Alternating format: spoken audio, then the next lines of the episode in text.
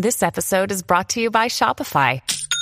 Forget the frustration of picking commerce platforms when you switch your business to Shopify, the global commerce platform that supercharges your selling wherever you sell. With Shopify, you'll harness the same intuitive features, trusted apps, and powerful analytics used by the world's leading brands. Sign up today for your $1 per month trial period at shopify.com slash tech, all lowercase. That's shopify.com slash tech. Hi, listeners. It's the premature millionaire David here, and this is your market update for Thursday, October 21st. Today's top story is people are joining Tesla's cult more than ever. Tesla made $1.6 billion in net income last quarter.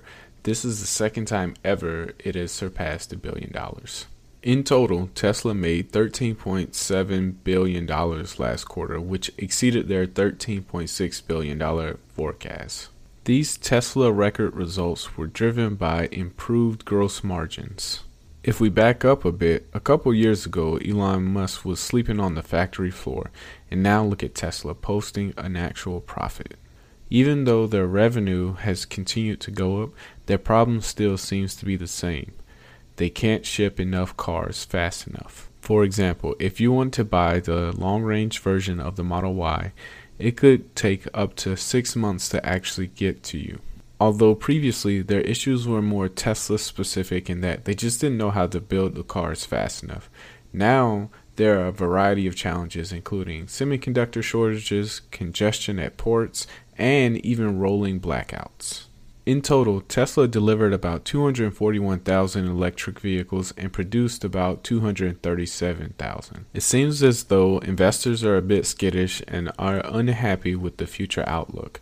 Tesla stock is down 1.6% in after hours on Wednesday. Next up, we have former President Trump launching a social media platform. That's right, he's hanging up his Twitter fingers for TMTG fingers. That stands for Trump Media and Technology Group and will be listed on the NASDAQ and be valued at about $1.7 billion.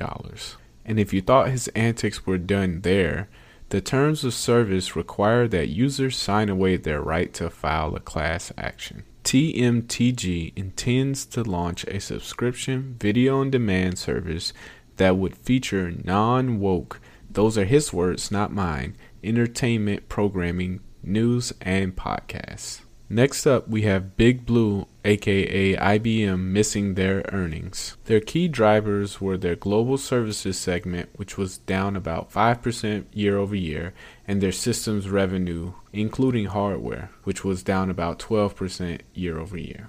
And the units that did see growth were only up in single digits. Management failed to give any guidance, and investors are not happy about it. The stock is down about 4% after hours on Wednesday. And lastly, you remember that Chinese company Evergrande that we talked about a couple days ago? It was at risk for defaulting. Well, it looks like their deals just fell through. Their stock plunged more than 10% after a 2.6 billion asset sale fell through. What makes it worse is that they were in process of selling to their smaller rival. And now, without that extra cash, their 30 day grace period on their loans ends on Saturday. So that means about $83 million in interest payments might not be paid back to investors. And now, time for other business news. PayPal has Pinterest pinned to their board and has reached out to them about an acquisition, potentially valuing it at $39 billion. Twitter has purchased a London based chat app called Sphere. It's basically like Reddit, but where people actually talk to each other in a group chat like format. Next up, the If IFIs are getting together. Spotify and Shopify are partnering to let artists list merchandise on their profiles. And lastly, Bitcoin crossed the price of $66,000, which was an all time high. This is probably partly due to the ProShares Bitcoin ETF. And that's it for me today. Thank you all for tuning in. I hope you enjoyed today's episode. Tune in tomorrow for more business related news.